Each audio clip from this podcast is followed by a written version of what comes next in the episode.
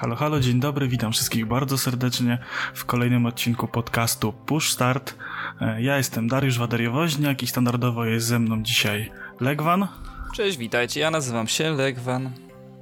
Oraz Patryk Jankowski. Dzień dobry wszystkim, nazywam się Patryk Jankowski, reprezentuję portal Miasto Gier. I oczywiście nasz przeukochany, rosnący w popularność podcast Push Start. Dzień dobry.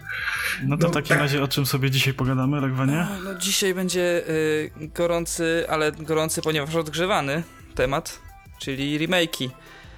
E, remake'i, rebooty, remastery. Co tylko sobie wymyślicie, jeżeli coś już istniało i powstało znowu, to o tym dzisiaj pogadamy. Ale no, najpierw Patryk, tak. Miasto Gier. Tak, na początku um, nasz standardowy przegląd ostatnich ciekawszych, gorętszych e, wiadomości, a wiadomości te możecie przeczytać właśnie na mieście gier, a pierwszą i wydaje mi się bardzo ciekawą i intrygującą wiadomością jest fakt, że Ubisoft, firma, która rocznie wydaje mnóstwo gier, zastanawia się nad restartem, właśnie to jest ciekawe, bo dziś będziemy o tym rozmawiać, o restartach, o rebootach i remake'ach. Chcą oni zrestartować markę Assassin's Creed, która jest no, stosunkowo młoda. Sporo graczy liczyło, że właśnie po premierze przygód bajka zabójczy cykl wskoczy na nowe tory. Tak się jednak nie stało, bo niecały rok po premierze ostatniego Origins e, generalnie zadebiutowało przecież nowe Odyssey. Sama gra była do bólu podobna do egipskiej przygody.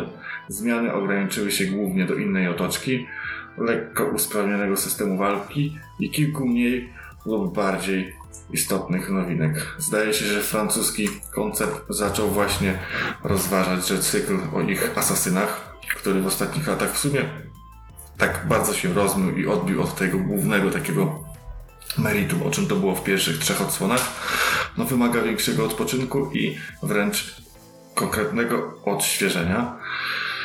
A jeżeli mówi o tym sam Ubisoft, to cóż, pewnie, pewnie wiedzą o co chodzi i pewnie wiedzą, że mogą jakby ten, ten cykl na nowo uruchomić, bo pamiętam, że pierwsza część była bardzo świeża i bardzo mi się podobała. Pierwsza i druga.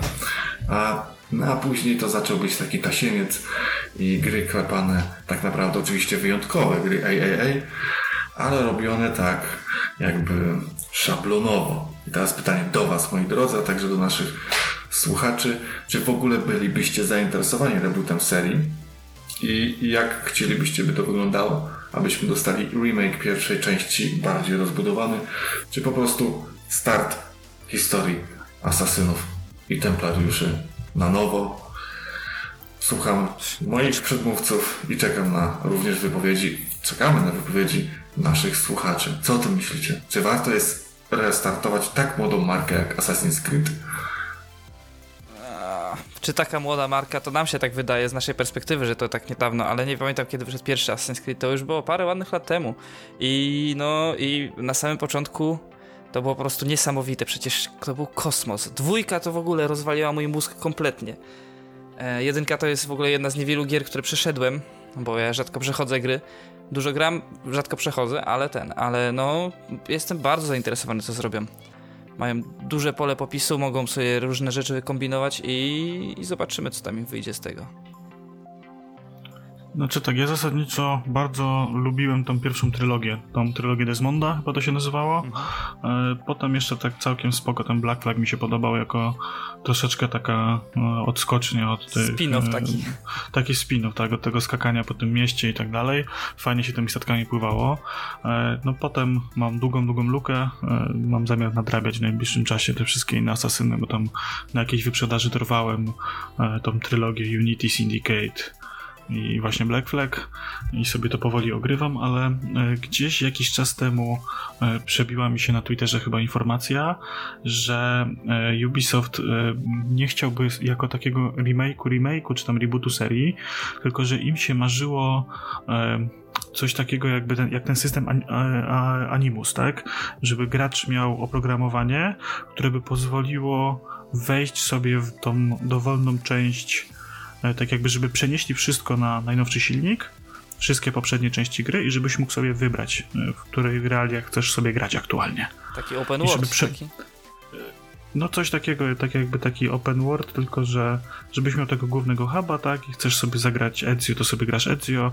Na tych, z tego co mm, gdzieś czytałem, to właśnie miało być to na tych mechanikach e, Origins Odyssey że po prostu, że przenieśliby świat, e, fabułę i tak dalej, ale że ten system walki, biegania, parkouru byłby już ten współczesny. E, no i coś takiego to z chęcią bym zobaczył, jeżeli by dalej rozwijali. E, no ja myślę, że tutaj już w jakiś taki sensowną fabułę to będzie im ciężko odejść.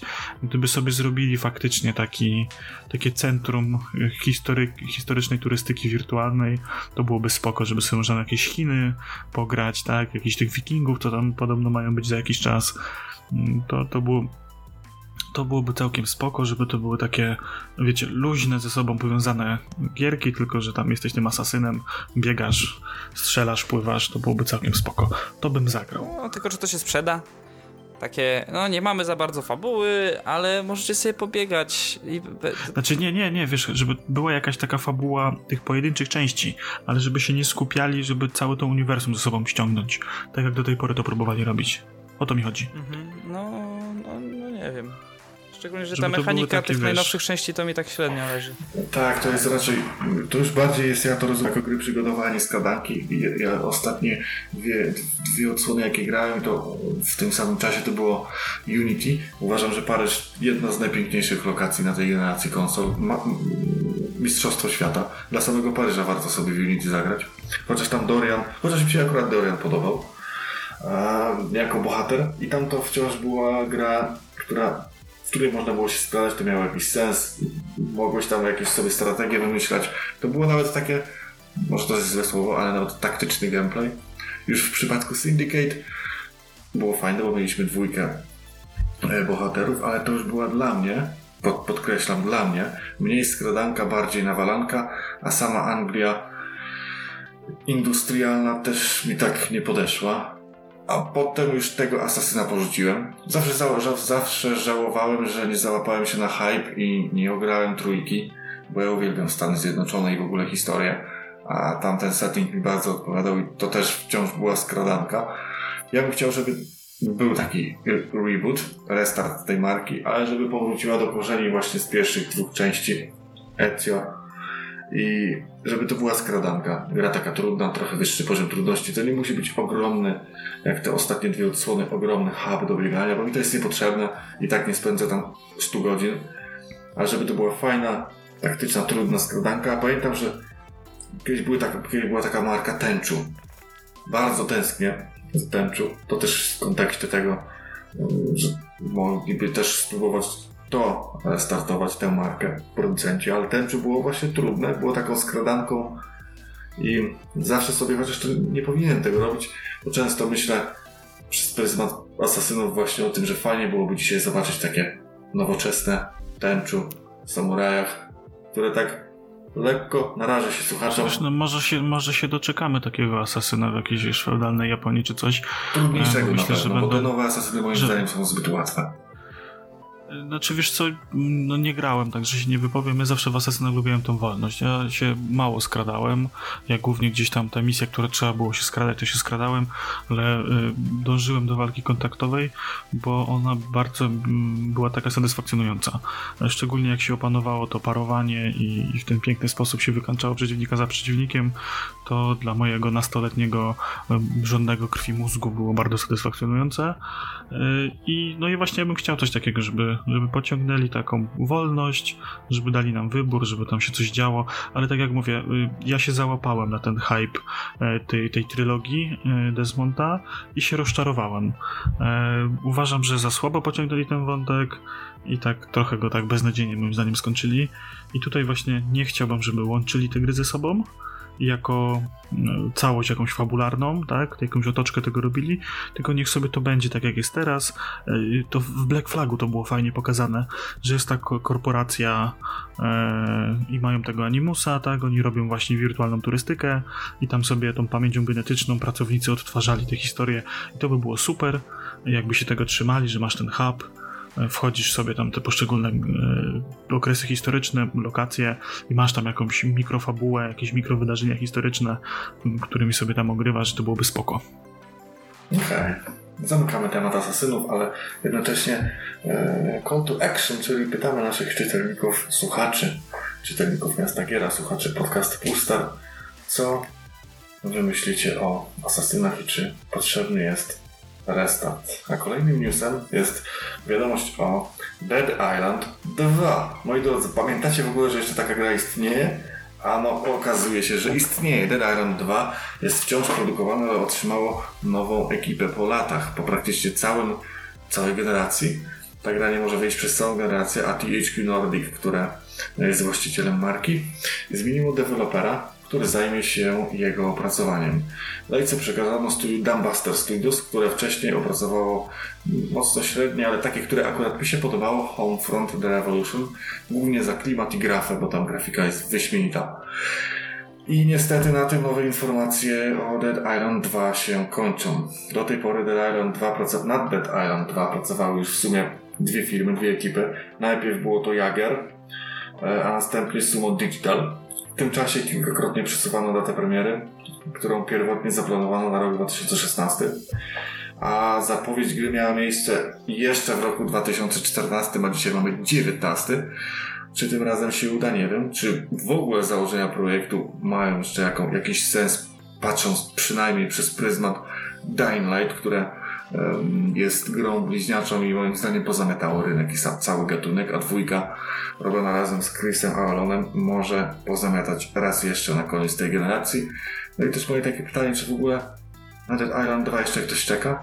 I jaka ta gra musiałaby być, żeby zagrozić a, czy... popularności Dying Light?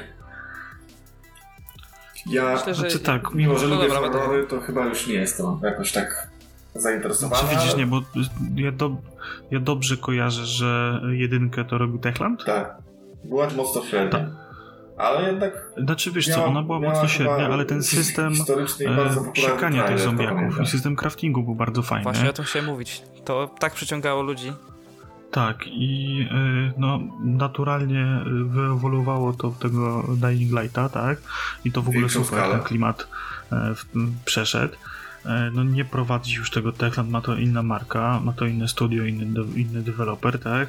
Tylko właśnie jeżeli miałoby mieć to ręce i nogi, to osobiście uważam, że musieliby zrobić takiego Dead Risinga na poważnie. Na poważnie, z dokładnie. jeszcze lepszym systemem walki i craftingu, e, co w jedynce. I wtedy może by to zażarło. No i musieliby wydać gotową grę, a nie to co jak przy jedynce. Przecież tam jakieś były niewyłączone jakieś komendy deweloperskie, że można było coś wcisnąć i nagle będą klipowało się i latało, jakieś takie rzeczy.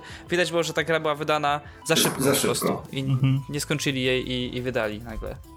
Ale na pewno tutaj jeszcze warto powiedzieć, że THQ Nordic to jest na, teraz naprawdę dość duży e, wydawca i on od, od, od, wielu miesięcy robi zakupy i, i nawet przecież mieli swoją konferencję na Gamescomie no ale o tym, o Gamescomie za jakiś czas i w telegraficznym skrócie i bardzo szybko niczym e, zakręty w moim Z4 przechodzimy do trzeciego newsa. Mianowicie chyba najbardziej interesującego dzisiaj. Phil Spencer, szef marki Xbox, uważa, że granice, e, że granie w chmurze nie nastąpi, e, znaczy nie nastąpi wkrótce, a z pewnością nie zastąpi tradycyjnych konsol. Szef Xboxa przyznał niedawno, że w najbliższym czasie Microsoft nadal będzie inwestował w klasyczne, standardowe, e, półkowe konsole. Mimo, że korporacja pracuje nad technologią streamingu gier, nie zastąpi ona zbyt szybko obecnie stosowanych rozwiązań i standardów. Na temat streamingu Spencer rozmawiał z redakcją, redakcją portalu GameSpot. Podczas tegoż wywiadu przyznał, że granie w chmurze to przyszłość daleka, ale minie jeszcze sporo, sporo czasu, nim będzie to też granie w chmurze w stanie zastąpić w 100% dzisiejsze konsole. Powiedział również, że ich xCloud stawiać będzie przede wszystkim na wygodę e, i łatwy dostęp, ale nie będzie w stanie zwyciężyć z dedykowanym sprzętem, e, na przykład z możliwościami Xboxa One X. I jeszcze zacytuję, co on powiedział, bo powiedział, iż za sprawą xCloud budujemy coś wygodnego, co pozwoli Ci zabrać Xboxa ze sobą, dlatego skupiamy się na urządzeniach mobilnych, a te nie są tym samym, co granie na Xboxie X. No i co wy na to? Czy w ogóle takie rozwiązania mają na globalnie szansę w przeciągu, nie wiem, dekady bądź dwóch zastąpić standardowe, wygodne konsole, czy wciąż internet globalnie nie jest jeszcze tak zaawansowany, by to każdemu pasowało? Znaczy tak, jeżeli chodzi o samą technologię, no tutaj ciężko powiedzieć. Może Google pozamiata, może ten Xcloud też będzie śmigać, ale ja osobiście uważam, że e, to jest zupełnie inny target użytkownika niż sama konsola, bo uważam, że dalej takie granie e, typowo konsolowe czy typowo komputerowe, że ktoś jest fanem, ma trzy konsole, mocny komputer, mieszkanie zawalone figurkami i grami w pudełkach, to on dalej będzie kupował konsolę i dalej dla niego będzie e, ten sposób grania najfajniejszy, najciekawszy, e, te gry tam będą najładniejsze, najlepiej chodzić, to będzie mu sprawiało satysfakcję, a myślę, że te wszystkie usługi streamingowe są do takich graczy albo niedzielnych, albo już podstarzałych hardcore hardkorowców. Jak już wiesz, nie masz czasu na granie, bo cię zżera praca, rodzina i tak dalej i stwierdzisz, że nie opłaca ci się kupować tej konsoli, bo ty grasz w tygodniu 2-3 godziny maksymalnie, tak? Albo i rzadziej, bo nie masz czasu, ale możesz sobie odpalić e, jakąś tam gierkę, którą, która cię interesuje na, na telefonie, na tablecie, na telewizorze, gdziekolwiek, e, no to automatycznie raz, że trochę więcej czasu na to granie e, sobie znajdziesz, bo będziesz sobie mógł właśnie gdzieś w samochodzie na parkingu, w toalecie, w kolejce u lekarza, gdzieś coś chwilę pograć, tak? E, no i z drugiej strony no, nie masz sprzętu, który tu się kurzy, tak? Więc myślę, że tutaj w tą stronę to pójdzie i będą bardziej szukać takiego klienta, który e, no niekoniecznie jest zainteresowany posiadaniem nowinek technologicznych, super drogiego telewizora 8K, tak, żeby obsłużyć konsolę i nie wydaje 70% e, swojej pensji na, na, na gry i, i akcesoria. Więc tutaj myślę, że, że to zażre w tym kierunku. A to jest też jednocześnie trochę taka y, od, odbicie piłeczki y, do, do Sony, bo Sony jakiś czas temu powiedziało, że dla nich gracz konsolowy, y, taki, wiecie, hardkorowy, to jest dalej główny target, tak? Że oni najbardziej będą dbali o tego gracza, będzie dużo gier dla niego, tak? Więc to jest takie, wiesz, żeby, żeby się pokazać, że oni też, nie?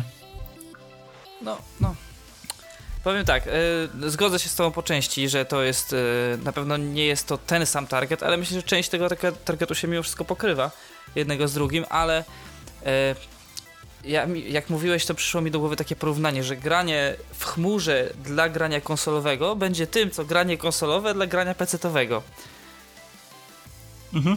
Czyli takie, no, PC-towcy zawsze na konsolowcy patrzą jako na takich kanapowców, co sobie siedzą i sobie grają, ale to nie jest poważne granie, zgarbiony przy komputerze z ekranem o pół metra od twarzy, nie, po ciemku, tracąc powoli wzrok i prostą posturę, tak? To jest prawdziwe granie. To tak, tak samo będzie właśnie z graniem z chmury, że o, to będzie takie konsolowcy mówią, nie co to jest za granie w ogóle, nie masz, nie masz kurde PlayStation, które może ci ogrzewać mieszkanie w, w zimie, kurde, i które brzmi jakby miało odlecieć zaraz? Co to jest w ogóle? Nie masz 8K, 120 Hz? O, co, nie stać cię? Na gry? Przecież nie, ty jesteś prawdziwym pasjonatem gamingu w takim razie. No tak, tak, tak, tak, tak to właśnie będzie. Nasze tak. hasło przewodnie. E, cóż, na pewno ciekawy temat temat rzeka, nad którym też będzie warto się pochylić w przyszłości, a ostatnim, ostatnim newsem, nad którym warto się pochylić chociażby na kilka minut, to jest news o tym, iż ostatnio otrzymaliśmy zarówno zwiastun, jak i rozgrywkę, teraz na Gamescomie, z Need for Speed Hit i warto jest po, o tym, jak to wygląda. Przede wszystkim w tym gameplayu, w tej rozgrywce na początku widzimy dzienne starcia na legalnych torach, na przykład Speed Hunter Showdown, gdzie zabieramy lokalną walu- gdzie zbieramy lokalną walutę na nasze samochody i tuning tychże samochodów. Co ciekawe, w grze będą obecne E, także nocne starcia, zarówno z graczami na ulicach, jak i z policją. Policja ma tutaj odegrać ważną rolę, bo ma nam naprawdę mocno przeszkadzać, przeszkadzać a nie, ma, nie będzie tylko takim jakby wizualnym dodatkiem, jak w poprzednich dwóch odsłonach. Możemy też obejrzeć przebitki z garażu na tym, na tym materiale, gdzie tam e, grający sobie te auta tuningowali. A mało tego, od wczoraj, to jest 19 sierpnia, dostępna jest do pobrania darmowa aplikacja towarzysząca grze, a w niej dostanie, dostajemy dostęp tylko do naszego wspomnianego wcześniej garażu, w którym możemy przerabiać dostępne auta, a po premierze gry zaimportować je do Palm City, czyli miasta, w którym Need for Speed Heat e, się rozgrywa i od razu wskoczyć za ich kółka. Premiera zaplanowana na 8 listopada, a na koniec jeszcze ciekawostka. Do, e, na mieście gier pisałem również o spisie samochodów e, w tej, w tej grze. Ze zwiastuna można kilka perełek wyhaczyć, ale Electronic Arts wprowadza po latach do Need for Speeda znowu markę Ferrari.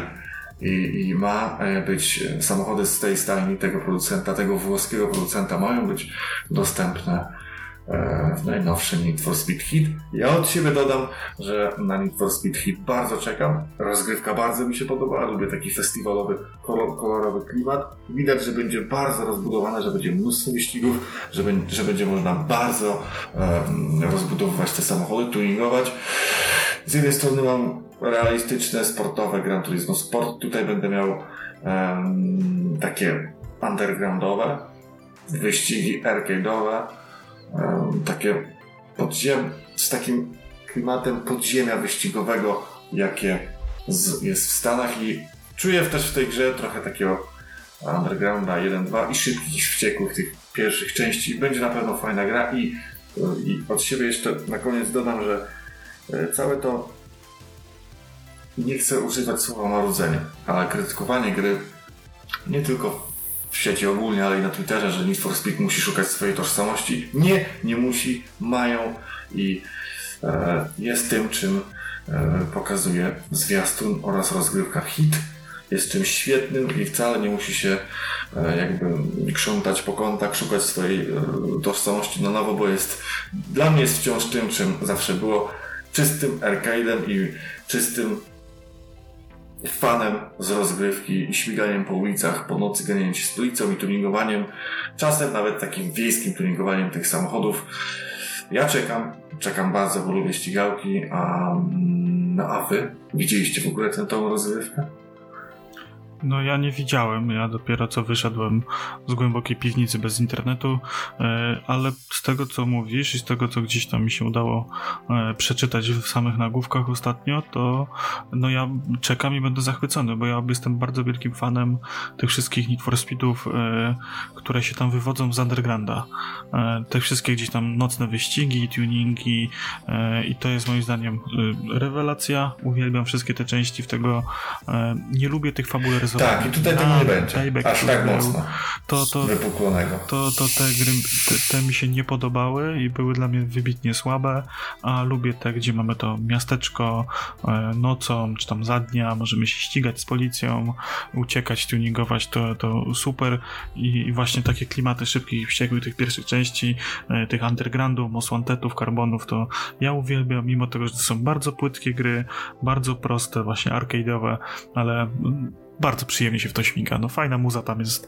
Zarzucasz sobie padzik w dłoń, rozwalisz się w fotelu i jazda do przodu. No dokładnie, to też chciałem mówić właśnie, że muzyka tam kurczę tak świetnie gra z tym gameplayem, że właśnie Most Wanted czy Underground to też przesiedziałem sporo godzin. E, nie, nie spadłem na fotelu, tylko, tylko pochylony, zgarbiony przy komputerze, ale jednak mimo wszystko, kurczę, świetne gry. I też właśnie ten Need for Speed, jak sobie oglądam ten, e, ten gameplay trailer, to, e, to przypomina mi to wszystko, a jeszcze samo logo, które na myśl przywodzi Vice City albo kurczę Hotline Miami. Wiecie, dokładnie, tam, dokładnie, tak. No, świetnie, po prostu takie dobre wrażenie na mnie to robi. E, a nie wiem, nie wiem o co chodzi z tym szukaniem, co Patryk mówił, z tym szukaniem tożsamości, ale kurde, że co, że, że, że ma się określić, czy jest arcade'owe, czy jest realistyczne. Tak, wielu ludzi krytykowało, że jest to kalka Forzy, że nie jest to już taka marka jak kiedyś, że w sumie każda odsłona jest inna, że trzeba jakby jednego kursu. Dla mnie wciąż trzyma jeden kurs, po prostu zmienia lokację. Poprzedni playback był bardziej takim amerykańskim wyścigiem po autostradach. Tutaj wracamy trochę bardziej do miasta, w tak jak w klimatach undergrounda. Mało tego, przecież od wielu, wielu lat tego chcieliśmy, a kiedy pojawił się Need for Speed ten przed paybackiem, to oczywiście miałem ochy i achy i wodotryski, bo graficznie wygląda to cudownie. Chcieliśmy powrotu do undergrounda, mieliśmy takiego czasem, czasami ziomalskiego, ale kiczowatego stylu podziemia i tego po prostu prostego ganiania się z policją, tuningu, czasem wiejskiego, ale po prostu tych w pierwszym Need for Speedzie zabrakło samochodów, bo nie było tam ich tak wielu, e, wiele. Liczę, że tutaj będzie tego więcej i no i moim zdaniem Need for Speed nie musi się określać. Ja wiem, czym on jest, wiem, czym on jest od lat. A czy musi się ścigać z Forza Horizon? No, pff, chyba nie musi. Wiesz co? Bo nie, nie, niektórzy zarzucają, że Forza Horizon 4 jest tak genialna, że w sumie Need for Speed nie jest potrzebny. Moim zdaniem jest potrzebny, pomijając, że Forza Horizon Czy wiesz co, 4 ja, ja rozumiem y, o co chodziło tym ludziom, nie? Ja rozumiem o co chodziło tym ludziom, wiesz, którzy tam mówili, że, że, że szuka e, swojej tożsamości, bo w sumie Need for Speed na tej przestrzeni lat podzielił się trochę na tak jakby trzy oddzielne tak jakby podserie właściwie, bo mamy tego, tego takiego e, undergroundowego, tak? Te tuningi, wyścigi nielegalne i tak dalej. Była ta podseria tych e, legalnych, e, ten Pro Street, Shift, czy tam Unleash, jakaś taka seria była. No i mamy jeszcze tą serię takich fabularyzowanych, właśnie tam był chyba Undercover, Run i, i Payback. I, I myślę, że ludziom właśnie o to chodzi, że oni tak za bardzo nie wiedzą, w którą stronę iść i tak sobie ciągną trzy rodzaje. No zasadniczo, no trochę się mogę z tym zgodzić, że mógłby ten Need for Speed y, tak jakby określić się, że są tym, tym arcade'ową ścigałką i idziemy, y, a niech sobie zrobią jakąś inną markę, nie Need for Speed, jeżeli chcą sobie zrobić e, szybkich i wściekłych e, na, na, na komputer, tak, w postaci tych fabularyzowanych wyścigów. Shift był spoko, Prostred był spoko, ale uważam, że Need for Speed powinien zostawić w ogóle z boku totalnie y, symulatory. tym, czym zawsze był kiedyś, dawno. A Forza, no to, to tak, tak. No a Forza, no to, to, to oczywiście, że to, nie, że to nie jest konkurencja, tak, ale to jest inny rodzaj rozgrywki, to chodzi o zupełnie o co innego, uważam osobiście, także inny rodzaj zabawy. No, mogliby też odwalić to, co zrobiło ten, co, co zrobiła Sega i Creative Assembly z Total Warami i zrobić na przykład Need for Speed Saga i tam będą mieli wszystkie fabularyzowane, ale zrobić Need for Speed zwykłe te i to będą wszystkie właśnie Most Wantedy i ten. A i Need for Speed, kurde, nie wiem, Sim i tam będą te swoje wydawane symulatory. No coś Realistyczne jest. niby. Możesz składać CV do Electronic Arts na, na e, opiekuna produktu. O. będę się opiekował, będę go głaskał i będę go karmił i będę go wyprowadzał na spacer. Możemy go zatrzymać. Nie, Dariusz. Dariusz. Temat sprzedamy go. odcinka. Ten kurczak idzie na pasztet. Tak. Dariuszu, temat odcinka.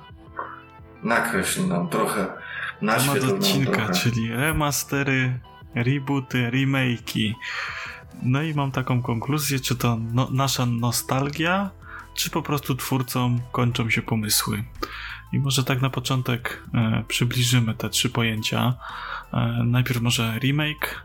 Remake to jest taka właściwie gra stworzona od podstaw, ale na bazie poprzedniego tytułu. E, jej elementy w dużym stopniu bazują na oryginalnej produkcji, e, ale cały silnik jest od nowa przepisany.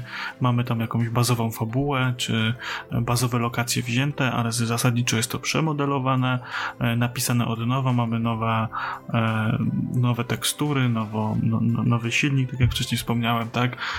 Od nowa wymodelowane obiekty i tutaj e, chyba takimi najsłynniejszymi e, remake'ami to będzie Tomb Raider Anniversary, e, który pierwotnie był tym Tomb Raiderem z 1996 roku i tutaj gra została Po tak jak 10 mówię, od latach nowa napisana, ale na, na bazie tego pierwowzoru, tak. No, czy na przykład Counter-Strike Source, który był po prostu przeniesieniem Counter-Strike'a poprzedniego na nowy silnik, tak? Więc się sporo zmieniło, ale główny trzon i założenia rozgrywki zostały takie same, mapy zostały takie same, e, no zmieniła się geometria obiektów, tak, fizyka, te sprawy, no ale to przy takich e, przedsięwzięciach normalne. E, Kolejne na, tapetę, na tapecie są remastery.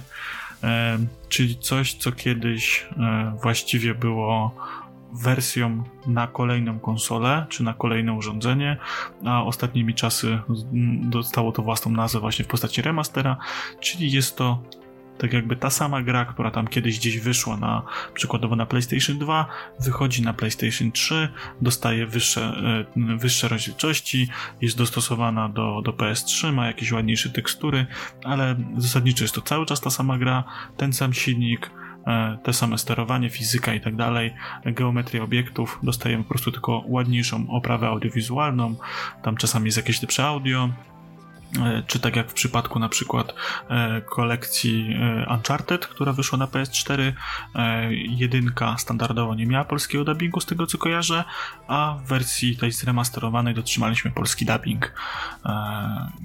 No taki jak w dwójce, trójce i czwórce. E, no z takich przykładów jeszcze właśnie poza tym Unchartedem to mamy MGS-y, które zostały e, tak jakby przeniesione na, kolejną, na kolejne generacje konsol. Możemy zagrać na Vicie czy na PS3 e, w MGS-a trójkę czy dwójkę już w rozdzielczościach HD, w lepszych teksturach, no ale dalej jest to ta sama gra z tym samym sterowaniem. No to takie wszystkie te wersje HD, jakieś Age of Empires tak, tak, HD. Tak, właśnie no. tak. No tak jak mówię, no teraz to się nazywa remastery, kiedyś po prostu prostu gra wychodziła na, na PC, na PS1 na, i, i, potem ją wypuszczali jeszcze na PS2 i nikt nie mówił, że to jest remaster, tylko po prostu wychodziła na kolejną, na kolejną konsolę, tak? W celach zarobkowych oczywiście, tak? No bo nie, nie, nie, nie, dla, nie dla przyjemności graczy. No i ostatni, e, ostatni z pojęć, czyli reboot, to jest taki właściwie e, restart serii i to jest takie właściwie no, w cudzysłowie e, zabranie do w garaść całego, całej poprzedniej serii, która już powstała, która została wydana, wyrzucamy to do kosza, zapominamy, że to tam, tamte wydarzenia z tamtej gier miały miejsce i piszemy historię od nowa, robimy nową grę, e, na nowym silniku mamy tego samego bohatera, tą samą markę, tak, e, no i tworzymy sobie po prostu przygodę od nowa i tutaj chyba największym i takim właściwie najbardziej rozpoznawalnym tego typu e, rebootem będzie Tomb Raider, który został e, wyczyszczony i powstała nowa trylogia, tak jakby od zera opowiadająca historię e, Lary od jej lat młodzieńczych, no tam do któregoś momentu, tak aktualnie. Tak, w filmach mamy Spider-Many rebootowane tak. Tak, tak, no to, to właśnie dokładnie, to jest bardzo dobry przykład. To, tylko tutaj, jeżeli chodzi o Spider-Man filmy, to jest to związane z prawami autorskimi, bo te prawa do marek przechodzą z ręki do ręki i e, każde studio, które gdzieś tam złapie, to po prostu nie może fizycznie wziąć pod uwagę tego, co już było, tylko musi zrobić coś nowego. Także tutaj, no ale no to, to, też, to, to też dobry, przykład. No także, także mamy trzy takie pojęcia. No chyba, że jest Teraz jedna gra, która wychodzi poza to pojęcie. E, to jest żart, oczywiście branżowy fenomen, czyli Skyrim, w którego ja mogę zagrać na lodówce pod prysznicem. Jak podłączam pada pod moją mikrofalówkę, to na tym ekranie, przez który widzisz hamburgery, ja też mogę grać w Skyrima. Siadam do BMW Z4, wyświetla mi się na tak, wyświetlaczu. Tak, tylko... Skyrima zagrasz na wszystko i to jest, to wychodzi poza ramy reboota, remake'a, remastera. Znaczy nie, widzisz, to jest, to jest właśnie to stare to, tak, to, tak, to pojęcie remastera, tak? Nie, nie, ja wiem, wiem, ale no właśnie kiedyś właśnie tak się robiło, że e, deweloper wydawał grę na jak najwięcej urządzeń, żeby się to sprzedało. I niejednokrotnie te gry się różniły, bo e, wystarczy sobie na przykład wziąć na tapetę taką serię jak GTA e, i te pierwsze części, które wychodziły na przykład na Game Boya, czy na jakieś inne konsole od Nintendo, wyglądały zupełnie inaczej niż PC-towa wersja GTA. Były okrojone, miały podobny zarys miasta, miały podobną fabułę, no ale wyglądały zdecydowanie inaczej, tak? I, i był, miały troszeczkę nawet inny silnik zasadniczo, tak? Żeby, żeby odpalić to na, na innym urządzeniu. E, no a teraz, tak jak właśnie żeśmy doszli do tej konkluzji, że się nadaje temu nazwę remastera, no i Skyrim też się do, doczekał przecież remastera na, na PS4 i e, tej Special Edition na, na, na PC-ty. Tak. Tylko tutaj. To y, kupowali, naprawdę. Y, nie, wiesz co, jeżeli chodzi o podstawową wersję, to y, musiałbym zweryfikować. Jestem na, na 99% pewny, że dostałem gratisowo wersję ulepszoną na Steamie, posiadając, posiadając poprzednią na koncie. Dostałem tak jakby osobno kluczyk. Ale powiem wam w ciekawostki jeszcze, że kupiłem sobie dzisiaj y, słuchawkę Bluetooth Xiaomi i wsadzam ją do ucha, a tam You're awake. no. A, no i jeszcze tak a propos właśnie Skyrima, to Bioshock, e, to jestem 100% pewny, wyszła wersja odświeżona, ona została sprzedawana normalnie w wersji tam pudełkowej, cyfrowej, cyfrowej na pewno, pudełkowej nie jestem pewien, na PS4 i y, tam została podbita rozdzielczość, tekstury i tak dalej i y, na Steamie y, miałem Bioshocki wszystkie i dostałem wersję te z lepszą teksturami, z lepszymi teksturami gratisowo. To jestem na pewno pewny, bo sobie odpalałem do porównania, żeby sprawdzić. No i tak, no to właśnie, może teraz jak już wiemy, co to są remastery, rebooty, remake'i, to może sobie porozmawiamy na ten temat troszkę i mam taką właśnie pierwszą konkluzję czy twórcy idą za nostalgią, czy twórcom tęskni się za tymi grami, czy twórcy e, uważają, że te gry były wybitne, fajne, bo oczywiście nie wszystkie gry się doczekują remasterów, są to zasadniczo jakieś tam ikony i perełki, tak? I właśnie e, czy gracze też za nostalgią kupują te, te remastery, czy nam się chce zagrać w tę grę jeszcze raz, e, mimo tego, że pod telewizorem mamy PS2 czy, czy starego Xboxa i możemy sobie wyciągnąć z szafy pudełko e, i zagrać na oryginalnej konsoli, na której to zostało wydane, a jednak kupujemy nowsze wersje, te odświeżone i gramy jeszcze raz? I czy to jest właśnie nasza nostalgia, że czy po prostu twórcy nas doją, skończyły im się pomysły i chcą nas wydoić.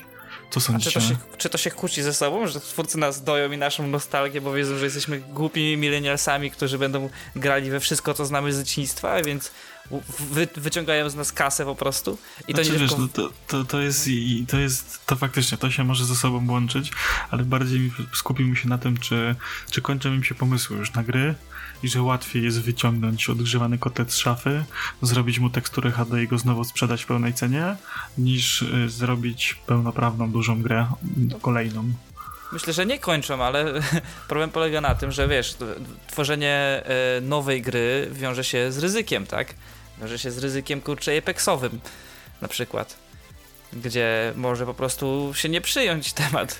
Już będzie gra, wiesz, będzie nowa gra, będzie zupełnie wszystkie, cały nowy setting, wszystko wymyślono od zera i się okaże, że klapa. A jeżeli wypuścisz coś, co się kiedyś podobało, to teraz ludzie, nawet jeżeli się nie będzie teraz podobać i zobaczą, że kurde, jak się zestarzało, to i tak to kupią przecież.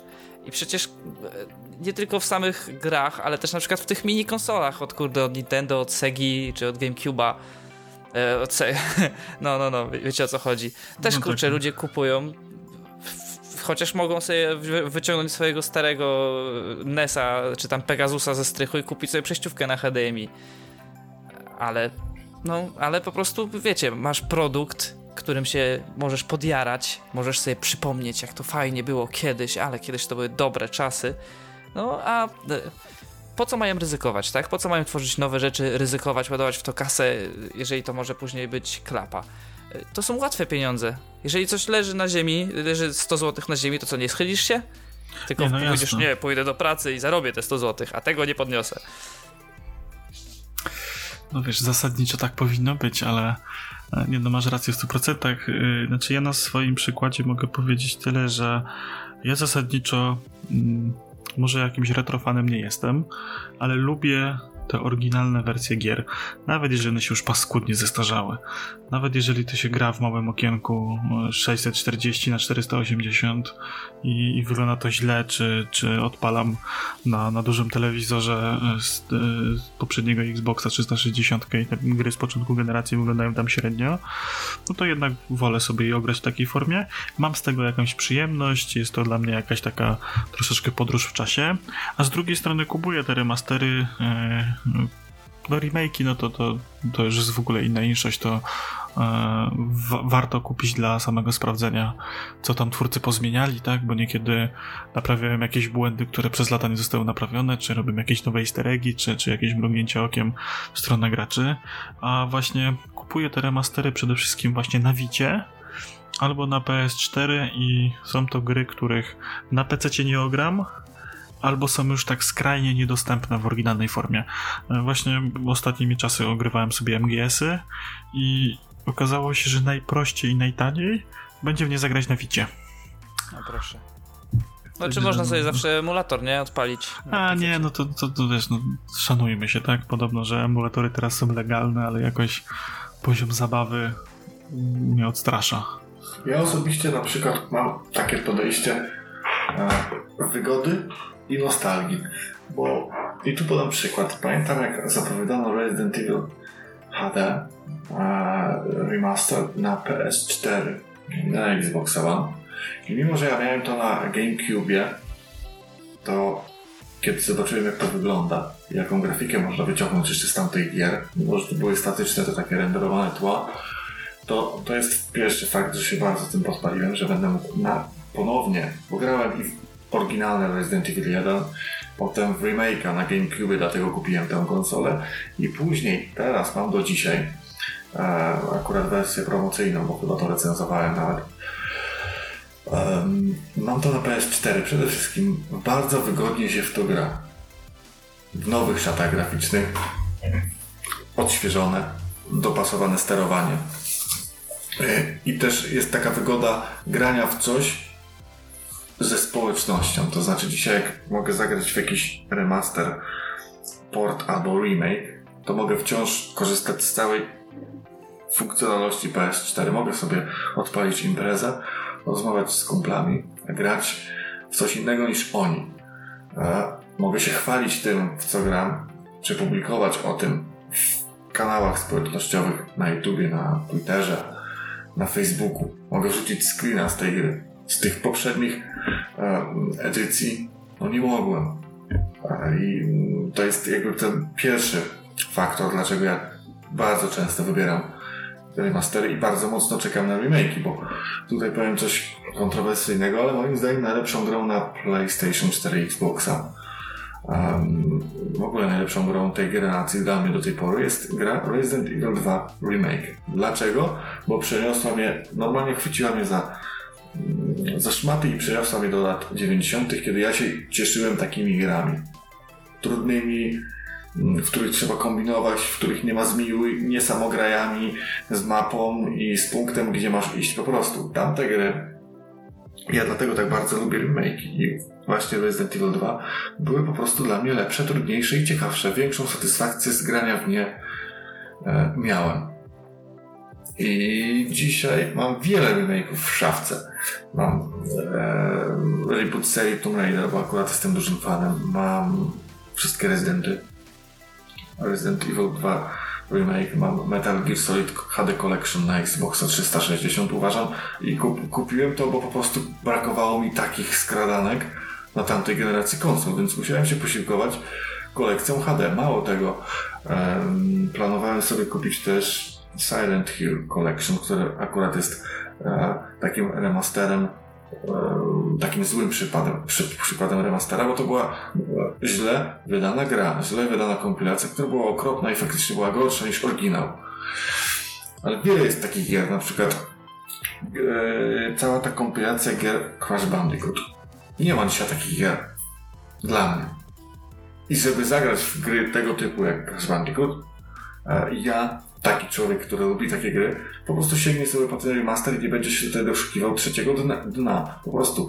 Czasem dla mnie te remastery, remake'i są szansą na zagranie w coś, w co kiedyś grałem i bardzo mnie cieszyło. A te nowe marki na przestrzeni generacji nie potrafiły mi dać takiej przyjemności jak te stare gry. Bo Resident Evil HD Remaster ma też bardzo ciekawy rekord, bo to była chyba, nawet o tym pisaliśmy, jedna z, jeden z tych remasterów, który sprzedał się jako odgrzewany kotlet. Lepiej, e, w, nawet w wersji cyfrowej, tam ponad milion, teraz, teraz ciężko mi jest przytoczyć dokładne dane, ale tam bardzo szybko pękł milion. Więc e, wszyscy ci, którzy mówili, że kapką robi tylko odgrzewane kotlety, i tak poszli, otworzyli portfel i wydali pieniądze. Jeżeli tak szybko pęka pierwszy milion takiego kotleta, to co to coś oznacza? Bo tutaj się ciekawa konkluzja maluje. Tutaj się maluje ciekawa konkluzja. E, a propos właśnie e, tego, że ten Resident Evil lepiej się sprzedał niż oryginał. I właśnie jak tak zacząłeś mówić, e, jakie gry kupiłeś i tak dalej, to tak mi się właśnie w głowie ułożyła taka myśl, że może ci hardkorowi gracze, ci eksperci, pasjonaci gamingu, tuzowie polskiego game devu, dziennikarstwa i tak dalej, tak psioczą na te remastery. No bo faktycznie, no my żeśmy grali w tę grę niedawno, tak? Dla nas ten Crash Bandicoot, czy, czy dla niektórych MGS, czy Resident Evil, to jest jakaś tam historia, ale nie całkiem odległa. Ale dla takiego nowego pokolenia, e, no nie oszukujmy się, PS4 czy Xbox, no Xbox One mniej, ale PS4 e, trafiła do bardzo dużej, nowej, do, do, nowego grona odbiorców, którzy wcześniej nie mieli konsoli, którzy wcześniej nie grali. Raz, że są to młodzi ludzie, którzy tak naprawdę no, nie, nie byli w stanie wiekowo grać wtedy w te gry, bo albo ich nie było na świecie, albo jeszcze robili w pieluchy i nie byli w stanie trzymać pada. I nagle dla nich się okazało, że raz, że y, mogą sobie ograć te gry teraz w nowszej, odświeżonej wersji, o których trąbi internet i są takimi hitami i o których się pisze na, na grupach, na Twitterach, na, na jakichś forach, że, że to są kultowe gierki najwyżej oceniane i tak dalej, e, jakieś ikony popkultury, to mogą sobie to ograć. No i plus jest ta rzesza ludzi ogarniętych nostalgią, która pójdzie i kupi, no bo, no bo grała, no i było fajnie, no to zagram jeszcze raz, tak? Takie, tak, tak mi się teraz nasunęła taka konkluzja, że może jednak e, to nie był taki chamski skok na kasę z jednej strony, tylko jednak to było takie mądre posunięcie, żeby nowemu pokoleniu graczy dać dostęp do tych gier, które cieszyły nas. Za młodo. żeby z nowego pokolenia graczy wyciągnąć kasę. A no to, to wiesz, to się jedno z drugim idzie w parze, tak? No ale rzeczywiście, to takie dla tych młodych, to może być to trochę takie, że o, archeologowie odkopali starą grę i teraz dzięki naszym inżynierom jesteśmy w stanie zagrać w odświeżoną wersję. Oni, wow, o kurde, więc w to grały dinozaury no bo wiesz, no bo to poka ja, pokaż ja, tak. miałem o tym nie żartować, okej. Okay. Bo mi się znowu oberwie na Twitterze. Ale to widzisz, nie tobie, tylko myśmy teraz zażartowali. Aha, o kurde, dinozaury, zapomniałem, że to jest... tak, to jest zakazane. Nie, ale zakazane widzisz, słowo. Nie, no bo tak, tak sobie właśnie pomyślałem, że jakbyś wziął teraz takiego 15-latka, który tam posuwa we Fortnite'a, posadził I go przez... odpalił mu Resident Evil 2. Odpalił mu Resident Evil 2 na, na, na, na starym PlayStation, to on to ani by tam nie zobaczył coś, co na tym ekranie jest, bo jego mózg nie jest w stanie łączyć tak dużych pikseli ze sobą. Dwa, że sterowanie by go odstraszyło. Siedział, siedziałby za blisko, bo krótki kabel i tak dalej, nie? A tak to dostaje zremakeowaną gierkę czy nawet jakiegoś Crasha, Team Racing, tak? Niech sobie odpali wersję oryginalną, a wersję teraz zremasterowaną, no, cudowna tak? Gra. Cudowna no to kurczę, gra. no to są praktycznie niby te same gry, ale jednak różne gry i on tam jednak może się w tym świetnie bawić. Dokładnie. A w tych starych tak. wersjach niekoniecznie. Na pewno nie odstrasza, na pewno tak nie odstrasza. No właśnie, no bo... Dokładnie i te, tak jak ja to, są ja... właśnie piękne trzy przykłady. In Insane Trilogy, ten nowy Nitro Refueled, tak? ten nowy Crash Team Racing, ale przecież um, przecudowna gra, przecudowna gra mojego dzieciństwa, którą teraz, na którą teraz też będę musiał znaleźć chwilę czasu, to jest Spyro. Ten remake Spyro jest po prostu przecudowny, przesłodki. Jest te gry kiedyś utrzymany jest klimat, ale jest podany tak, no, może troszeczkę przekoloryzuje, ale tak pixarowym stylu, że dla tych, że, tych, że to może chwycić jak najbardziej tych młodych, bo są tak, to są tak cudowne, słodkie platformówki, a dzisiaj tak też rozbudowane i wciąż też trudne i długie, że naprawdę to przez my, my starsi, znaczy ci młodsi mogą zrozumieć, dlaczego ktoś się kiedyś tym tak jarał, ale zrozumieć to w przyjemny sposób, w przyjemnej, pixarowej, pięknej oprawie. I to też nie są samograje, pamiętajmy, bo też no, te, te, te gry z epoki PS1, ja pamiętam, to absolutnie każda, ja pamiętam, każda gra dokładnie, to nie był samograj. Dzisiaj te, te gry są trochę takie łatwiejsze. No to savey, mapy. Mm, na przykład porównajcie sobie Morrowinda i Skyrima. I kiedy podchodzicie do... Znaczy wiesz, przed, przede wszystkim ja sobie tak kiedyś długo, długo rozmyślałem nad tym, dlaczego kiedyś to mi się tak trudno grało w gry i te gry były takie trudne i w ogóle. Po pierwsze, byłem mniejszy i nie umiałem grać w gry, a po drugie i najważniejsze, kiedyś gry były trudniejsze, bo technologia była bardziej ograniczająca. Wiesz, teraz bierzesz DualShocka i ten, ana ten analog to, no wiesz, w tylu kierunkach wyłapuje ruchy, że to jest super turbo dokładne, e, a kiedyś, wiesz, y, brałeś albo myszkę z kulką i szarpałeś się po biurku, żeby to chodziło, albo miałeś pada z krzyżakiem, albo z analogiem, który był dalej krzyżakiem, tylko w formie grzybka i to sterowanie, i to sterowanie było trudniejsze, wiesz. E, nie dało się tak łatwo wskakiwać na platformy, tak łatwo wycelować, wiesz, e, rozdzielczości, e, odświeżanie telewizorów, tak, to wszystko ma znaczenie, jak się w te gry grało, jak one się odbierały. Ja się tak właśnie kiedyś zaskoczyłem, jak sobie wróciłem po bardzo wielu latach do Maxa Payne 1, którego pamiętam, że przechodziłem całe wakacje. Zajęło mi to no właśnie, tam między tam czwartą i piątą klasą chyba całe wakacje siedziałem i grałem w Maxa Payne'a jedynkę z kolegą i nie mogliśmy tej gry przy, przejść i żeśmy tak rzutem na taśmę w ostatni weekend wakacji skończyli tego Maxa Payne'a i on mi się wydawał turbo trudny, a teraz siadłem, ustawiłem sobie e, czułość myszki tak jak lubię, ustawiłem sobie kontrolersy na klawiaturze tak jak lubię, siadłem i zrobiłem tam w 6 godzin grę, także no... A ja widzę jeszcze tylko do... To jest, wiesz... No, nostalgia nam zakrzywia strasznie. Tak, tak. No, jeszcze tylko to jest właśnie, do... dlatego warto sobie czasami wrócić do tego oryginału i zobaczyć, jak to było. wyglądało. Właśnie pozwolę sobie jeszcze wrócić tylko do logii do testów, to znaczy Morrowind, w Morrowindzie. Ja pamiętam, jak grałem te kilkanaście lat temu Morrowinda. No to tam jak podchodziłeś do jakiegokolwiek e, NPC'a i dawał ci questa, to nie miałeś tego questa zaznaczonego kropeczką bądź strzałką na mapie. Tam trzeba pójść, trzeba zrobić to i to. Ten facet ci coś opowiadał. Mało tego, musiałeś to przeczytać, najczęściej po angielsku. I on ci opowiadał, że gdzieś tam na wschodzie, za jakąś jaskinią górą, pod drzewem, został porzucony miecz i musi, znajdź go i wróć do mnie. I nie było żadnych znaczników na mapach. Musiałeś sam to rozkminić, sam to odnaleźć, gdzie to jest. Wrócić do tego gościa. A w Oblivionie czy już w Skyrimie, jak brałeś jakiegokolwiek questa, włączałeś, uruchamiałeś minimapę, miałeś kropeczkę, idź tam, bo tam jest to. Tak, całą rozmowę tak. robisz skip, skip, skip, skip, skip, skip i ja nawet dzisiaj, to zrobić. jako dinozaur, pozwoliłem sobie teraz sam z siebie zażartować. tak, da, będzie, da, da. będzie, będzie opiernicz. Nie jest, bym się, od, był, dzisiaj bym, bym się odbijał od tamtych gier, bo wiem, że tamte gry były trudne. Morrowind był trudny. Ja pamiętam e, właśnie Resident Evil 2, 3, skrzynia, w ogóle brakowało amunicji w ciągu. To, to był survival horror, nie mm, coś tak jak, jak, jak Resident Evil 4, 5, 6, gdzie, gdzie plułeś tym ołowiem tonami. Był trudny. I te remake'i, czy nawet remake'i głównie, moim zdaniem są najbardziej udane wtedy, kiedy utrzymują klimat i charakter tamtych poprzednich, znaczy tych pierwowzorów, ale wprowadzają je w dzisiejszą technologię. No i też nie męczą odbiorcy. Na ten e, Resident Evil 2 Remake ograłem kilkukrotnie, ale te charakterystyka i trząs zachowany jest. Jest ta gra trudna, jest mało amunicji, jest ciemno, jest używanie latarki, jest kilka scenariuszy, czyli grasz kilkukrotnie, jest backtracking. Ja na przykład lubię backtracking. Ja nic nie mam do backtrackingu, nie muszę grać tylko i wyłącznie w open worldy.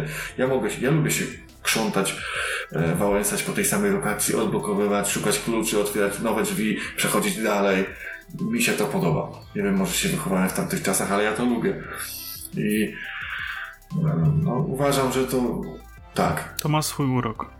Albo inaczej, jaki jest wasz wymarzony remake? Bo też warto powiedzieć, Właśnie, że... o to samo, o to samo chciałem zapytać. Pozwolę się wypowiedzieć, że nacisk fanów często wpływa na twórców, którzy podejmują decyzję o naprawdę robieniu takiego remake'a. Przecież od lat, ja od 10 lat piszę na mieście gier, od lat się pisało o tym, że fani chcą, że fani nawet robią tam jakieś fanowskie, amatorskie remake'i dwójki. I kiedy faktycznie um, jeden fanowski remake prawie już się ziścił, no to kapką wyszedł i mm, tam prezenter ściągnął kurtkę i powiedział we do it. Potem bardzo długo nic o tym nie było mowy, ale no te naciski fanów, ten, te naciski w mediach, te ciągłe plotki, no jak w, w, chyba zadziałały na wyobraźnię Capcomu i Capcom no, zdecydował się na zrobienie tego remake'u, skoro tak bardzo ta rzesza fanów tego chciała. Tak samo ze Square Enix, które przecież od wielu lat robi remake Final Fantasy VII, które jest tam nazywane w ogóle Dream Remake'em, czyli chyba najbardziej wymarzonym przez graczy remake'em. A wyobraźcie sobie, że teraz zacząłby się taki, taka burza wokół na przykład remake'u pierwszego Diablo. Ja bym dał się pociąć. Lewą rękę dałbym sobie uciąć. Nie, myślę, za pierwszego Diablo. Myślę, że tak średnio, bo jest wydarzenie sezonowe w Diablo 3, które nas przenosi do, do Tristram i możemy sobie pozwiedzać i pochodzić, ale ja osobiście bardzo czekam na tego Warcrafta Reforge. To będzie coś o, fajnego. Tak, no. To prawda. To coś fajnego. No i tak właśnie e, częściowo zadałeś pytanie właśnie e, już, do którego też zmierzałem, ale najpierw chciałem zrobić takie właśnie podsumowanie, że w sumie ustaliliśmy, że, że te, te remastery i remake'i są fajne. Co do rebootów nie wypowiedzieliśmy się wcale. Ten temat nas... No to wracamy do Asasyna, który był tak, tak, który był w newsach. Zasadniczo, no, rebooty spoko, jak jest zrobione z głową. E, remake i remastery, no w sumie tak na plus w sumie wyszło po naszej dyskusji, że, że tak, fajnie jak to robią, że jednak jest to okazja do zagrania w grę, jeżeli się ją pominęło. No i ewentualnie... Nawet jeżeli jest to skok na kasę, no to, tak, to tak. dla nas jest to fajna rzecz, tak? No i właśnie, no i tak kończąc tą dyskusję, chciałem się was zapytać, jaki jest wasz taki y, wymarzony remaster albo remake gry, którą kiedyś żeście grali, a, a teraz już tak średnio się da w to grać. I co byście chcieli zobaczyć w takiej nowej, odświeżonej formie? Lek wam najpierw ty, bo ja mam marzenie życia po prostu. I to nie jest diablo. A ja właśnie, a ja właśnie nie. A ja właśnie chciałem powiedzieć, że ja ogólnie gram dużo w gry, które można by nazwać remake'ami, bo kurczę, na przykład każda gra z serii Hearts of Iron 1, 2, 3, 4, teraz jest czwórka, to jest tak naprawdę remake poprzedni, bo tam nie ma ciągu fabularnego. To wszystko się dzieje w II wojnie światowej, wszystko jest na nowym silniku i dostaje nowe, nowe rzeczy, tak? E... O, moment.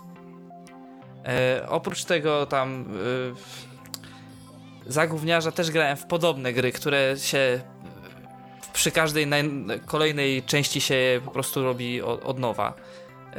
I teraz bardzo ciekawy news, o którym nie mówiliśmy, a o którym teraz mogę powiedzieć, zapowiedziano Kerbal Space Program 2, który też technicznie będzie remake'iem, mimo że ma dwójeczkę na końcu, no to Kerbal Space Program nie ma ciągu fabularnego, e, więc, e, więc nie będzie to przedłużenie e, fabuły, dalszej, dalsza, dalsza część, tylko będzie to po prostu remake na nowym silniku tej samej gry z nowymi funkcjami, z nowymi rzeczami i to mi się bardzo podoba, więc powiedzmy sobie, że na ten moment jest to mój wymarzony remake. Kerbal Space Program 2. A ja mam jedną grę, która moim zdaniem podniosła całą firmę, która by ją mogła zrobić i wydać, bo jak wiemy, jest to ostatnimi laty bardzo popularny był hashtag fuck Konami. A to z tego względu, że e, nawet już nie wchodźmy w te względy, po prostu był bardzo popularny i Konami ma dzisiaj raczej robi sobie czarny marketing i nie jest lubiany wśród fanów, ale Konami ma jedną markę, która jest mi bliska sercu bardzo mocno. Jedna gra, z którą spędziłem lata jak nie miesiące. Lata, miesiące jak nie lata, o. I była to jedna z pierwszych gier w ogóle, w które grałem. Miałem też demo tej gry i ogrywałem to demo chyba setki razy. Gdy dopadłem się do pełnej wersji na dwóch płytach po niemiecku, to myślałem, że po prostu jestem Krzysztofem Kolumbem, który odkrył Amerykę. I mowa tutaj o Metal Gear Solid. Metal Gear Solid, pierwszy MGS, też jest, jest przecież fala błagania o to, żeby Konami to zrobiło. Moim zdaniem, jeżeli no, taki być interesujące. Jeżeli taki być interesujące faktycznie. To by była. Tak, ta gra była mechanicznie była bardzo trudna, nie i złożona w ogóle. Tak. tak. Znaczy, wiesz co, ona była e, mechanicznie trudna, bo mm, ograniczała ich technologia, wiesz, miałeś rzut z góry, małą rozdzielczość, dużo pikseli, mały ten ekran rysowania i tam, wiesz, poruszanie się po tych pomieszczeniach, y, że nie wiedziałeś, co będzie za następnym rogiem, bo to był kolejny ekran, wiesz, to było moim zdaniem najbardziej trudne w tej grze, ale mechanicznie i całe, całe to zwiedzanie tego kompleksu było super, no. Czy, czy, to jest, czy to były mechaniczne, znaczy kiedyś, kiedyś to były mechaniczne ograniczenia, które stały się rozwiązaniami gameplayowymi. Tak jakbyś tak, powiedział, tak. że mhm. w Silent Hillu jest mgła, bo nie mogli wystarczająco dużo renderować. Teraz tak, zrobią tak było. remake, teraz zrobią remake Silent Hilla i usuną mgłę. I, ale będzie. Nie, ale no widzisz, nie, ale to tam, to tam tak. wiesz, to tak się... I ten, ten problem, który napotkali w postaci tego renderingu, że dali mgłę, żeby go, wiesz, to spowodowało, że w ten sposób, tak, w ten sposób poszła cała gra, ten pomysł, nie? Wiesz, odpalili silnik, zrobili miasteczko i kurde, no, no to słabo to wygląda. Dajmy mgłę. No ale jak to wytłumaczymy? Ty, to zrobimy taką grę, że ta mgła to jest w ogóle, wiesz, to napisali wszystko, no i wiesz, to jest okej, okay, nie? Cudowne. To jest feature wtedy. To, nie, tak, to, to jest feature. Jest... To jest tak jak z tym, z, z żonglowaniem w DMC, tak? Że się podbija te kombosy, żongluje tak. przeciwnikami do góry. To też Albo był ślizganie się w tych... Yy Jezu, jak się nazywały te strzelanki? Nie pamiętam. No, bo to są strzelanki, e, w których jest mechanika ślizgania się, która była bugiem, ale zgodnie z tym It's not a bug, it's a feature, no to zrobili z tego później całą serię gier, w których mega szybko potrafisz się poruszać, ponieważ masz jetpack, lądujesz na ziemi, przytrzymujesz spację przy lądowaniu i nie wytracając prędkości ślizgasz się po tej ziemi i wyskakujesz sobie na jakieś górce kolejnej i znowu masz taką nie pamiętam jak się nazywa ta seria, kurde teraz. O, ja też nie, nawet nie wiem o czym mówisz, także. Dobra, ale wracając do tematu, e, moją wymarzoną grą, e, na którą chciałbym, żeby był remake, to jest, uwaga, e, Team Park World. To jest gra, którą dostałem do mojego pierwszego komputera, mając lat 6 i jest o budowaniu Luna Parku. Wiem, pamiętam, grałem. I tam była cała fajna ona była mega genialna, bo ona była taka kreskówkowo-dziecinna. To nie był taki symulator e, z prawdziwego zdarzenia, że tam tabelki w ogóle, ale był taki ładnie, to było taką ładną właśnie, e, miało grafikę 3D, tam jakieś sprite'y były, mega super, dodatkowo mega fajnie tam działała ekonomia i mój dziecięcy mózg, który stwierdzał, wymyślał takie w ogóle zależności, że mogłeś postawić budkę z frytkami i ustawić cenę na minimalną tych frytek, frytek, ale je bardzo mocno posolić, po to, żeby ludzie szli kupować te frytki e, praktycznie za darmo, ale żeby potem bardzo im się chciało pić i po drugiej stronie stawiałeś budkę z piciem, gdzie to picie kosztowało jakieś horrendalne sumy. I, I, w ogóle, wiesz, takie feature'y mój dziecięcy mózg wymyślał i to działało.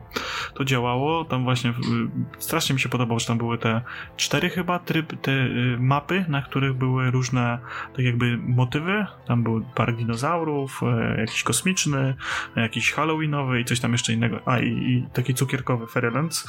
Strasznie mi się to podobało.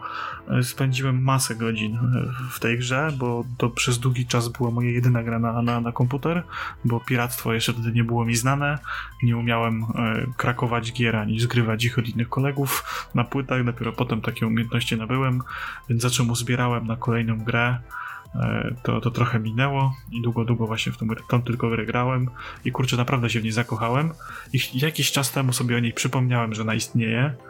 E, znalazłem na pewnym serwisie do pobierania gier z internetu tą grę, pobrałem, no i niestety nie jest to grywalne na ten moment. No ja na moim firmowym laptopie mam jedną grę i to jest Roller Coaster Tycoon 2. Też tak mi się skojarzyło, ale da się grać jeszcze. Nie, ale to wiesz, to zupełnie to były inne y, mechaniki rozgrywki, no także. Mhm. No tak, tak. Dobra. No to ponieważ tak żeśmy dzisiaj pięknie i sprężnie przeszli przez temat, e, to może takie Znowu jeszcze... nie udało nam się porozmawiać o tym, w co graliśmy. No właśnie, może byśmy właśnie porozmawiali o tym, w co graliśmy. Co tam u ja was? Ja mogę ostatnio wypowiedzieć się jako pierwszy, że grałem ostatnio bardzo dużo i dużo o tym też tweetuję i zachęcam też innych ludzi, co mnie cieszy, bo graliśmy też ostatnio właśnie twitterowo, tam z konkurencyjnymi redakcjami, z Konradem, pozdrawiam, Battlefield 5. Nowa mapa, Merita e, w Grecji, genialna. Przepiękna graficznie, wykonana przepiękna, przepięknie graficznie, wykonana bardziej pod takie tryby mm, walki w zwarciu. Genialne. Jestem, e, to jest to taka mała wioska, wąskie alejki, bardzo dużo miejsc, w których można się ukryć. Punkty rozstawione w takich fajnych miejscach, szczególnie przy moście, gdzie tam jest artyleria i tam, mm, no, tam się dużo dzieje. No przyznam, że muszę chwalić. Ja, nie, ja chwalę Battlefielda z samych trzewi, bo uważam, że DICE robi naprawdę dobrą robotę. Każda mapa jest potężną, wielką aktualizacją i na nowo widzę coś w tej grze z każdą aktualizacją i cieszy. Na pewno mnie cieszy i ostatnie tygodnie gram głównie w BFA 5, bo uważam, że gra jest warta poświęcania jej czasu, no bo ci ludzie robią naprawdę dobrą robotę i to nie są aktualizacje minimalne, tylko naprawdę duże i dużo się tam dzieje, więc tutaj również z anteny, z audycji polecam Battlefield 5. Szczególnie ta nowa mapa, bardzo fajna. No a wy chłopcy? No ja, y, ja ostatnio Excel? dokonałem cudownego zakupu. Y, o matko, i to mi zżarło już tyle godzin z życia, ponieważ na Humble Bundle była paczka y, z Crusader Kings 2 i z bardzo wieloma dodatkami. Za 15 dolarów można było dostać prawie wszystkie DLC do Crusader Kings 2. Niestety nie wszystkie, ale prawie wszystkie. I od tamtego czasu praktycznie codziennie dosłownie dzień w dzień po pracy gram w Crusader Kings 2. To jest bardzo stara gra, e, ale te DLC-ki tak mi rozbudowały rozgrywkę. Dalej mnie boli to, że Paradox Interactive ma taki model biznesowy, ale skoro mogłem je wyrwać taniej, no to teraz korzystam. Całą kampanię przeszedłem i teraz zacząłem drugą, przeszedłem Irlandią, tam jakimś księstwem Bumu zaczynałem, a skończyłem na Imperium Irlandii, teraz już mam Imperium Skandynawii, jeszcze przed rokiem tysięcznym. Więc świetnie, czas pożera e, ma makabrycznie, ale powiem wam, co mi się nie podoba. Jest możliwość e, gry z stajni paradoksu, te wszystkie e, Grand Strategy, można praktycznie połączyć w jeden ciąg. Zaczyna się właśnie od Crusader Kings 2. Można sobie eksportować save'a z zakończonej kampanii w Crusader Kings 2 do Europy Universalis 4 którą też posiadam. Później z Europy Universalis 4 można sobie do Wiktorii, później z Wiktorii można sobie chyba do e, Hearts of Iron 4 i nie ma jeszcze możliwości z Hearts of Iron 4 przeniesienia tego do Stellaris, ale krążą plotki, że może się pojawić taka opcja. Tylko, że żeby to zrobić nawet z samego Crusader Kings 2 do e Europy Universalis 4 trzeba kupić za 35 zł specjalne narzędzie do eksportowania save'ów, więc fuck you Paradox. fuck Nie. you. Oni tak lubią. To jest ich ulubiony model biznesowy. Pierdziele. Co za ale, ale nie, nie wiedziałem tego, fajna opcja super opcja, no, więc to możesz całą, kurczę, historię współczesną świata, współczesną, zaczynasz w, przed średniowieczem, tak? Mnie zawsze przerażają te gry. Znaczy zawsze je, ja je lubię i dobrze się w nich bawię, ale przeraża mnie czas, który pochłaniają, dlatego unikam ich jak ognia, bo siadasz i, i dwa tygodnie później żona ci mówi, żebyś odszedł już od komputera, bo, bo zarosłeś, broda ci już się ten z kostkami łączy. Tak zaczynasz śmierdzieć, znaczy zaczynasz śmierdzieć. Przestajesz śmierdzieć, to, to jest niepokojące. Dokładnie. No a ja natomiast, e, ponieważ byłem na urlopie i nie robiłem zupełnie nic, e, odpoczywałem od internetu, głównie czytałem książki i, i spędzałem czas z rodziną, e, ale wziąłem sobie Switcha i wziąłem sobie jedną grę na Switcha, e, czyli Cadence of Hyrule. I przeszedłem raz, całą kampanię, znaczy kampanię, no jedno podejście przeszedłem, zajęło mi to 7,5 godziny. Y, bawiłem się świetnie. Y, gra jest bardzo przyjemna, ma mega piękną pixelartową grafikę. Boże, jak ona jest śliczna, słodka i cudowna. To mi hmm. przynosi na, na myśl takie właśnie stare Zeldy. Y, zajebista ścieżka dźwiękowa. Chciałbym, żeby... O Jezus, on to powiedział, on to powiedział. Chciałbym, żeby była właśnie e, na Spotify ta ścieżka dźwiękowa, bo bym sobie jej słuchał, bo jest naprawdę zarąbista i ja uwielbiam te e, remixy w ogóle. Crypt of the Necrodancer miał super ścieżkę dźwiękową, taką energiczną, elektroniczną i tutaj te e, znane motywy z Zeldy w wersji elektronicznej są naprawdę tak petarda, że, że to jest coś wspaniałego. Jedyne co nad czym ubolewam to, że gra jest do bólu powtarzalna. Co prawda mamy trzy postacie do wyboru i gra się nimi minimalnie inaczej. Startują w innych lokacjach, mają trochę inny ekwipunek lub mogą używać innego ekwipunku, ale zasadniczo jest do bólu powtarzalna. Nie ma tam tej rogalikowości, że mamy jakąś losowość w tej mapie. Główna mapa, główny trzon jest zawsze taki sam. Jedyne co jest losowo generowane to są lochy, których jest bardzo mało, bo ich jest może 6. E, w sensie, że miejsc, w które wchodzimy do lochu i potem musimy przejść sekwencję lochów, które są za każdym razem inne i, i to mnie troszeczkę boli, że, że w tak dobrej grze ona jest tak krótka i tak płytka. Jakby zrobili takiego tego Necrodensera e, w klimatach Zeldy takiego pełnoprawnego, pełnego, to myślę, że byłby taki sztosik 10 na 10 u mnie, a tak to taka mocna szóstka. No, oprawa i muzyka jest świetna, system rozgrywki jest świetny, no ale jest krótka i płytka, no. A więc, moi drodzy, to by było chyba na tyle. To by było wszystko w kwestii naszego głównego tematu. Oczywiście zapraszamy słuchaczy do odniesienia się do tak tematu przewodniego e, remake'ów, rebootów, remasterów, jak i do kwestii newsów. Mm, bardzo interesuje mnie, co myślicie o tym Need for Speedzie. Z takich ogłoszeń duszpasterskich e, wkrótce będziemy mieli dla Was niespodziankę. E, jeszcze nie możemy zdradzić jaką, albo inaczej, jak ona się będzie nazywała, ale będziemy mieli e, może nawet nie jedną niespodziankę na, w ramach naszej audycji Pustart. E, uczymy się, słuchamy Was, czytamy Wasze komentarze, robimy to z serca, bo taka jest nasza prawda gamingu i bo jesteśmy pasjonatami gamingu i mówimy tylko z serca. Staramy się, staramy się o Was, staramy się dla Was i dzielimy się tymi naszymi opiniami z Wami, bo po pierwsze chcemy, a po drugie, bo możemy.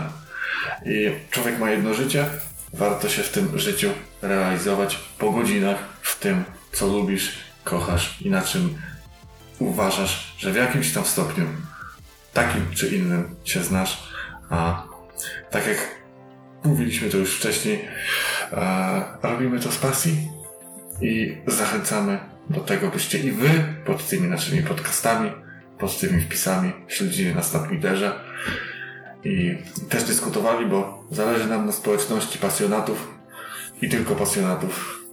I no tak. Czy tam pasjonatów tam. Ja się nie wiem, czy jestem pasjonatem i nie wiem, czy się znam. Ja mam silne opinie po prostu i lubię ponarzekać. Dobra, to jest takim szybkim rzutem na taśmę dla osób, które dotrwały tutaj z nami do końca. E, przypomnę, że mamy e, nasz serwer Discordowy.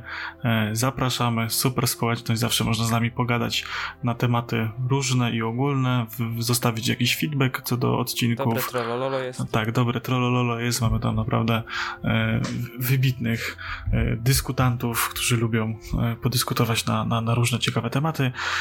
dodatkowo przypomnę, że możecie nas słuchać na Spotify, na iTunesie, na Google Podcaście. E, mamy też jakiś tam własny wewnętrzny player, e, do którego linka standardowo e, macie wszystkie linki w opisie. No i zapraszamy do rozmowy również na nasze Twitterki.